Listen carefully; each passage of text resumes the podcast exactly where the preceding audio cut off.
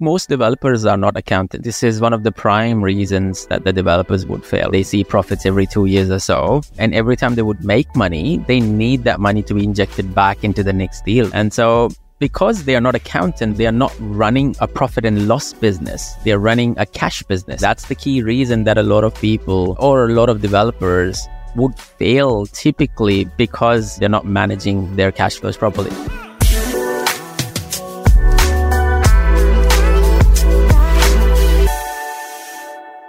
Welcome to the Help Me Buy Property podcast. I'm your host, Cheryl Leong, and I'd love to introduce you to my co host, Moxie Reza, to today's episode. And we're going to be talking about something quite controversial. The topic for today's episode is why full time development is actually a sham. Most carefully choose your words, Cheryl. I know I love development, but I, I think this whole notion of everyone needs to be a full time developer, like really, it's been oversold. So let's dive into it. I know everyone's going to be like, oh my goodness, what was she talking about? Why is it a flawed business? And why everyone needs that, that is looking to transition from not full time development into full time development needs to tread carefully. Can I just add there that I actually agree? And uh, of course, you know, we are going to go through all of this. But I actually agree that full time development is actually very painful, borderline disruptive, and uh, and people would be crazy not to have a proper plan in place, you know, to actually transition into full time development. But let's take a step back let's try and understand who a full time developer is, Cheryl. Yeah, absolutely. Well, I guess, you know, there's so many people out there that have are drawn to the sexy notion of being a full time developer. We have lots of uh, people running education courses and things like that. And, you know, the whole notion is the goal is to break free from work and be be a full time developer, which sounds amazing, you know, especially if you're you're thinking you might have deals that make you quarter of a million to half a million to million dollars a, year. You're like, oh, I don't need to work for like 10 years if I, I did one project. But the truth is, there's a lot that goes into it. I think what we'd like to do is to break that down to really understand why, like you said, you need a proper plan to go into full time development. And what does that mean? And what are the considerations that need to be made before you really dive in and, and, and make the leap? And it's important to also understand that when you talk about full time developments and people entering into this space, of course, the course providers, when they talk about, you know, financial freedom through, you know, property development, it's also important to take a step back and understand that while 90% of the millionaires, billionaires are made by real estate, there is same number of people who go bankrupt by real estate businesses as well. And so it's not just about the good side, but also the bad side of the development. And that's what we are going to open the doors to for a lot of people who are aspiring to be developers. Yeah, absolutely. And I do want to premise this by saying that, you know, it's not, this is not around waving around scare tactics of saying, no, you can never be a full time developer. That's not the case. It is more to be able to say you really need to understand what it, what the what the reality is from a day to day basis, and what are the things that that if you're working towards it, just like anything else, understand what what are the things that you need to put into place. So let's dive into what a full time developer looks like maybe you you can you can go. I'm going to pass the baton over back to you. Sure. Okay. So from my perspective, if you think about a full-time developer, a person who is doing developments, um, they are not only trying to make money or wealth out of property development, but they're also paying living expenses and business expenses out of pro- property development as well.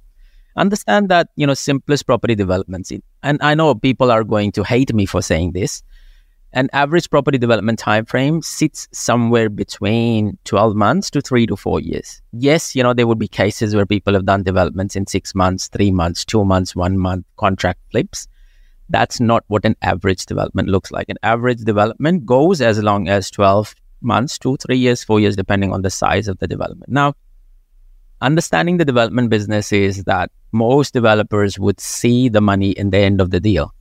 They get paid when everyone gets paid typically, right? And so what developer or a full-time developer would be doing would be, you know, trying to make money from a day for a day-to-day operations or cash manage it through management fees, development charges, etc. All of these things. So while that money is enough to run the operations, that money is not enough to provide for the living expenses for the developers. Now, understand that developers are used to living a flashy life you know, because you know they have done well in the past while doing something extra on the side, and so they've made half a million dollars or three, four hundred thousand dollars in chunky money, right? And so naturally they think that okay, if I'm going to make this money at the end of the deal, understanding the human psychology and mindset, right? If I know I'm going to make $20,000 at the end of this week, I'll spend it today. That's human psychology. Okay. If I'm going to make a million dollars at the end of the year, I'm going to spend half a million dollars today. Now, money is not in the bank right now, but the spending is there, right? And so you are definitely working towards cash straining yourself as a as a developer, right? And so I see a lot of big name developers who are typically glorified project managers. And what they're doing is they're using investors' money, they're using other people's money, they're providing using that money to provide management fees for themselves, using that as their own living expenses, business operations, etc. Not real cash flow, it's project money. And so if project falls, they fall and the business fell, right? Of course, you're going to dissect all of this, but that's ultimately the definition of a full-time developer. Full-time developer is a person who is basically not only running the business of development, but also generating a living out of this particular development business. Yeah, absolutely. And so, and typically when people are starting off in development, you often will find the size of the projects, and generally they're smaller projects, right? It doesn't really warrant a project management fee. Yes. So, which typically means that you will only get your profits at the very end when it's completed and everything is settled. So, all going well on average, and we're saying on average, unless you you know you might be doing renovations and all that, but we're talking about on average. Like, you know, if it's twelve to eighteen months, then in between, that's if all is going well, comes something like COVID, and then and then delay and build and everything else that gets blown out to two years, maybe even three years. So in the meantime, you're thinking, yeah, I'm going to gra- gotta get a, generate a whole lot of profit from this project. That profit is worn down by by the increase in the interest rates. It's worn down by increase in, in, in build cost. And then you get to the end of three years and you're like, oh my goodness, what am I going to live on for the three years? 100% and understand like you know an average person who has a, even a small mortgage in today's time you know you need close to about 150 to 200 to live on right if you even if you have a decent mortgage right and i'm talking about a, a family you know you know living a decent life living an average life not a high profile life right you need at least 120 to 150 and so if you and you apply that over 12 two years you're talking about $300000 right and uh, an average project deal size that a small scale developer would be doing, you know, you would be making somewhere there, right, over a two year period. You know, you will not be hitting a million dollar mark or two million dollar deals as soon as you start doing pro, you know property developments. And so, understand that you know as soon as that money comes, it's go- it's gone, or you would you would have probably spent it up front anyway, right? So, you know that cyclical nature of things is quite sort of dangerous. For the sake of the listeners, let's talk about how does developers make money, Cheryl, so that you know people are really clear about how does you know the, the the profit sharing, the equity share, and all of these. You know, what are some of the ways to actually earn the money? So, oh, there's actually owning the project, running the project, and getting an equity share of the profits at the very end. So that's that's one way of doing it after you pay out your investors and the funders and so on and so forth. Another way is I mentioned very briefly if the if the project can handle it from a feasibility perspective. Often if the developer is the one that's doing the project management, then that actually warrants them charging a project management fee to the project. But you've got to realize that that fee needs to be equitable and fair. It needs to be in accordance or sometimes a little bit less than what it would be if you were to engage an external project manager. So often when it, when the projects get to a certain size where a project manager or a development manager is warranted, even when you go for finance, they actually expect to see in your feasibility a figure for project management. Because if poop hits the fan and, you know, you as the developer get knocked off, they want to make sure that the project actually has enough of a buffer for project management fees. So it's already part of that. Like I said, if it gets up to a decent size project that can handle it, there is a project management fee factored into it. So that project management fee accounts for your monthly, you know, the the the efforts that you put into the project monthly and then you you draw that out. Generally as a separate entity, a project management or development management entity. So that's one way of earning it uh, profits at the end. We talked about project management. What else have I missed there? But I think the, the, the last thing, which is quite important, and this is not in relation to you know developers making money. Yes, equity share, project management, all of this makes sense. But developers are really cheeky as well, right? You know, they'll do the project for the sake of project management fees while providing money to the end, right? So understand the whole concept of being a developer, especially if you're running it as a business, development is not about just charging a project management fees and giving returns to the investors. It's about also generating a return for your own self because that is what's going to help you scale your prop, you know, property development business. What I see a lot of developers do, and this is twofold.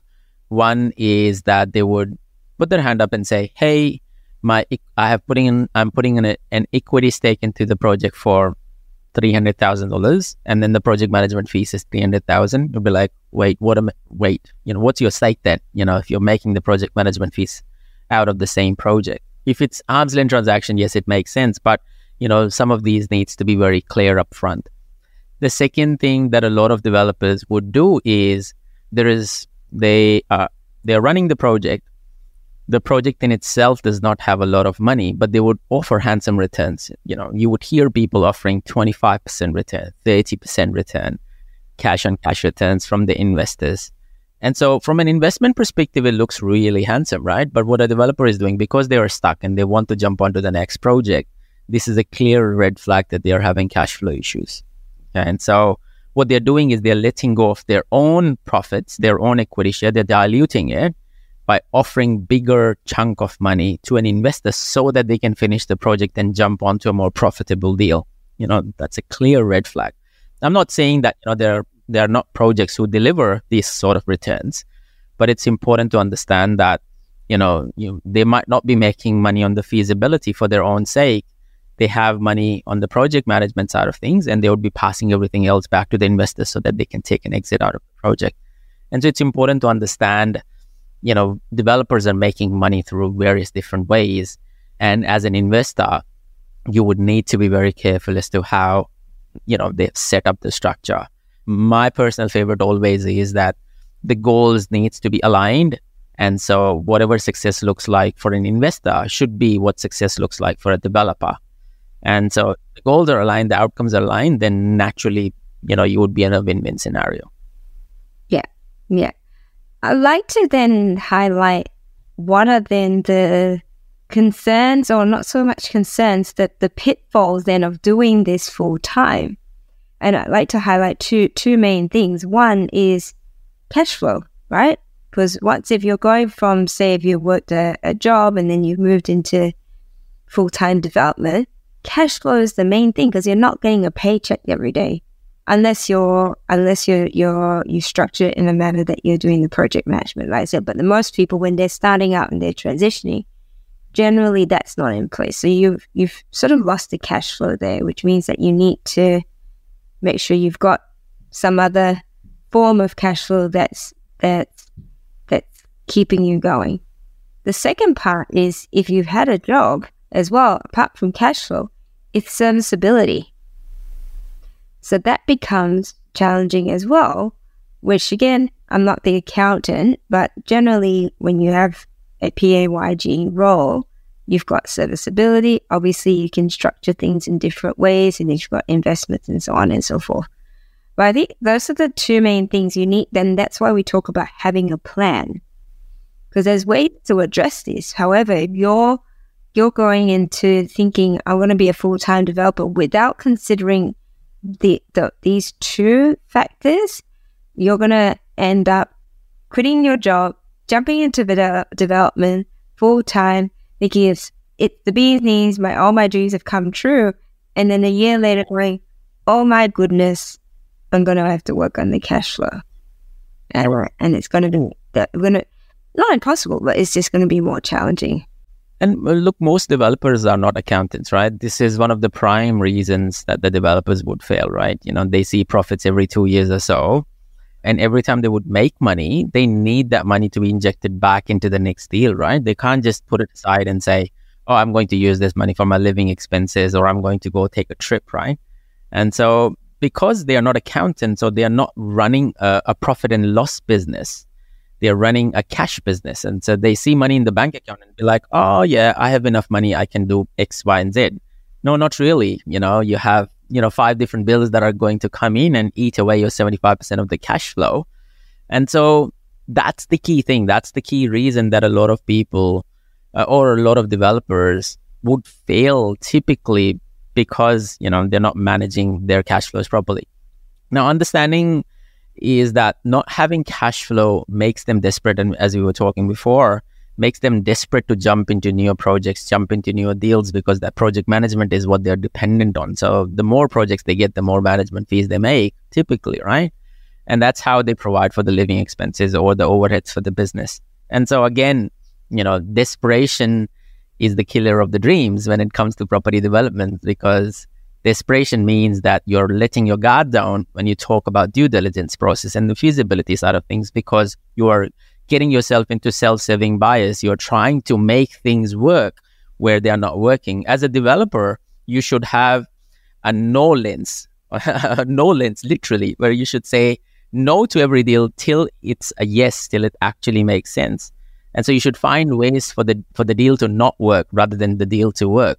And that's where the desperation basically comes in and kills the deal. Understanding, which is also quite important here, is the more desperate you become, the more mistakes you make, which means that it's almost like a domino impact. And so you might have five or eight or 10 different projects working. One project fails and all of them fails because, you know, each project's cash flow is dependent on each other and you're, you're almost cross hedging or cross collateralizing these projects to each other, trying to you know, make this machine work. Again, the plan comes into place and it's important that you have a plan in order to set yourself up that the serviceability is provided for, the holding cost is provided for, your living expenses are provided for, your overheads are provided for outside the property development and whatever property development profits you, you get is basically there to inject back to scale your property portfolio business or the property development business. Yeah. Yeah. Yeah. So that like even even in terms of planning your pipeline of projects, you're not necessarily going to get all that money and go, oh, I'm going to spend it all on holidays. You've got to be able to to to to work out a strategic plan of well, how does that go into new projects? Or one of the biggest mistakes that I see developers make all the time is they'll acquire a project in anticipation that I'll raise the money, and then that money never comes. And now they have a project which is midway and be like, huh, okay, the money is not here. And so what do I do? And now with every passing month, every passing day, every passing week, the it's the law of diminishing returns apply to you, you know. And so the deal doesn't work on day one. It's definitely not going to work on day 10. And it's definitely not going to work on, you know, day 55 or day 62 once down the track. So, and so you almost dig yourself into a hole because you've picked the wrong project, you're desperate, and you've acquired a project thinking that it's working and the money would come in later. And that's how these course providers teach, right? Oh, go take the risk. This is this is the craziest story. I was talking to this one person who picked up a two and a half million dollar deal in anticipation that they're going to raise eight hundred thousand dollars. I'd be like, I have done 40 projects and I wouldn't even do that. Like, that's just crazy. I would take the pledges up front for that 800,000 that I'm raising so that I know that this money is going to come in, right? And this is first time deal, signed on the contract, going through the DA process. 12 months into the deal, they have to settle the $2.5 million debt with the loan and then raise another $800,000. And I'd be like, holy smokes, I would lose my sleep over it. How are you not losing sleep over this? Yes. So it's, and that's the part where, like I said, it's, it's a bit scary because you sort of go, you, you're jumping in, yeah, with a lot of trust and belief in, in that, that project, but that becomes a real, you need to treat it as a business. Like you really just treat things as, as a business to be able to go, well, and this is another, this, this is a whole new topic on its own. Like full time development is a business. It's a business where you need to do marketing. You know, how do you attract attract investors and buyers? You've got to market your brand and the project in some way. You've got to put into account like, you know, and operations. You need to have processes in place. You need to have processes and systems and work out like step by step how does this business work and how do I scale it as well. And if you sort of look at development as a project by project type thing and not look at it as a business on its own, then you're going to really struggle from that. It's going to always be sort of almost like a side hustle aspect. You know what I mean? And so there, there are a few things here that we really want to stress, and I really want to stress, is around making sure you've got a strategy to sort of go, how do I go from here to here. And if it's five years or whichever, you know, I look at it now and, and, and if I had to do it all over again, I would have definitely, and if anyone says to me, you know, how do I go to full time development? I'm like, if you've got a job, or if you've got a business, make as much money as you can, leverage as much serviceability as you can, and buy as much sort of high yielding properties as you can. Couldn't couldn't say any better. Hundred percent.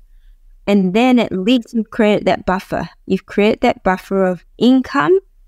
When you move to the next level, you're like you're not sitting there like going, Oh my goodness, I have no income. Yes. Don't replace your income with property development profits. Replace your income with passive income. I think that's the key thing, right? And so that's exactly what everyone does. You know, any successful developer who has buffers in place, you know, we have high cash flow positive properties, super cash flow positive properties, basically. And what they're doing is they are providing not only serviceability to the developments in relation to the holding cost side of things, but it also provides you the sleep at night where you don't have to worry about the living expenses and the running expenses because you know that's covered. You know, one of the strategies that I follow for my own self is, you know, I acquire these super cash flow positive properties and I place them in a trust in such a way that they are there to hold my development sites so that I can do developments in the future. And so they become a natural sort of a cross hedge within the strategy where I have one property that is bringing in, you know, close to forty or fifty thousand dollars in positive cash flow, and one property which is super negative, and both of them combined together in a singular trust basically offsets each other, not costing me my lifestyle, right? And so ultimately that's what you need to do. That's what you need to plan for. You need to actively work towards that in order to making sure that you know this is sustainable. One thing that i do want to add here and again i speak to so many people and there was this rationale that was provided to me that oh these course providers they live a financially free life. And again you know this is I'm not pointing fingers at anyone. Look, of course, you know, self educate, education and self development and personal development is a big thing, and you should definitely do it. There is no harm in doing that. But the question here is that, hey, how do they make money through developments by themselves, right? And so, how can they live a financially free life? And so, we can follow them and do exactly that. Well, hold on a second, take a step back. Their cash flow is selling courses to you. So, that's their cash flow. That's their business. They are not bringing cash flow through property developments. They have sorted their cash flow out. So how about you go out and sort out your cash flow, be it PAYG income or sell courses? You know, I don't, you know, I'm not going to be the judge here, But ultimately, you know, they have sorted out the cash flow and so should you. You know, you should be preaching what you practice. And that's what I'm a big advocate of all the time. Yeah, absolutely. So, you know, whether you're selling courses or you're or you're, you know, finding properties for people like a buyer's agent. And when and these are all like you said, you can have a whether it's your your PAYG income from someone employing you or you've got your own business, use those as your cash flow assets, right? And, and or uh, or other investments. Use that, and then you've got developments that that that complement it as well, and they're incredibly powerful. Right? You know, when you've got various streams of income, at the end of the day, you want to to spread diversify your risk and spread your risk. So going into development fully, and sounds all very eh, sexy and everything. Make sure you have a clear plan and sit down with your accountant and your finance broker and, and work out what that plan is. I want to get to this point. I want to be able to purchase these many properties. I want to get to this. Can you come up with a plan for me from a strategic point of view? You know, no, I'm not talking about financial planners. I'm talking about a, a finance finance plan. You know, get clear on that. Um, so the whole point of of this episode is not to say that you can never do it. It's just that you really need to be aware of the potential pitfalls, be aware of how to to to plan and strategize and what you can put in place to ensure that it becomes a really great transition. It's a really great move for you as opposed to getting there and then freaking out. And I think you make a really, really important point here. You know, as part of, you know, running our own business, I pay too way too much over attention towards the planning side of things. You know, you need to understand what your true financial position is right now, extrapolate over 10, 20, 30 years, understand, work backwards from the passive income that you're trying to achieve, the net wealth that you're trying to achieve, you know, the number of properties that you want, right?